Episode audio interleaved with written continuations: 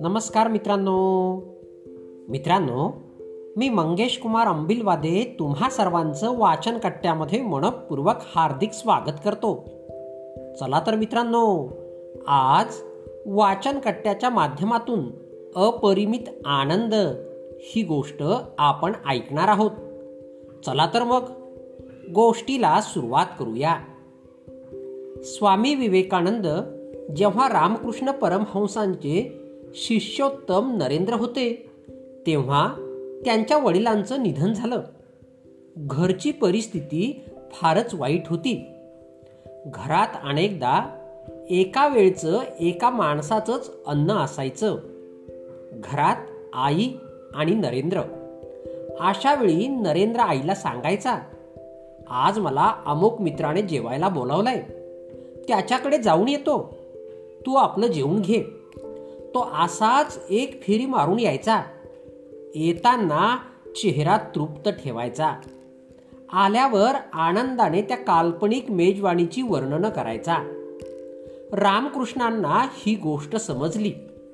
त्यांनी नरेंद्रला सांगितलं तू तर परमेश्वराकडून काहीही मागू शकतोस. मातेच्या मंदिरात जा आणि माग. काय हवं ते? नरेंद्रानं सांगितलं तशी इच्छा होत नाही माझी.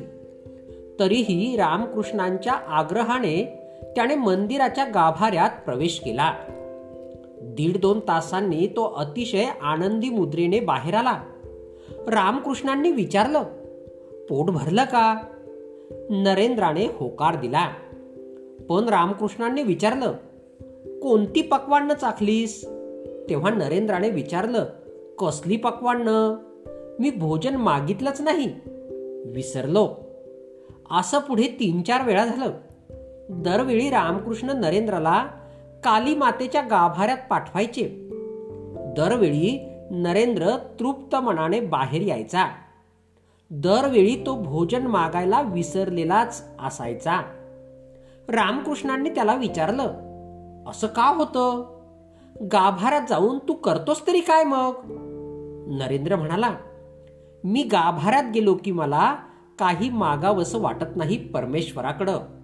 उलट माझ्यात स्वतःला समर्पित करण्याची इच्छाच प्रबळ व्हायला लागते. त्यातूनच माझं पोट भरतं आणि अपरिमित आनंद मिळतो. रामकृष्ण आनंदाने म्हणाले तुझं मागणं संपलं. म्हणजे तू खऱ्या अर्थाने धार्मिक झालास. मित्रांनो गोष्ट कशी वाटली? हे मला आपल्या अभिप्रायामध्ये नक्कीच कळवा. धन्यवाद.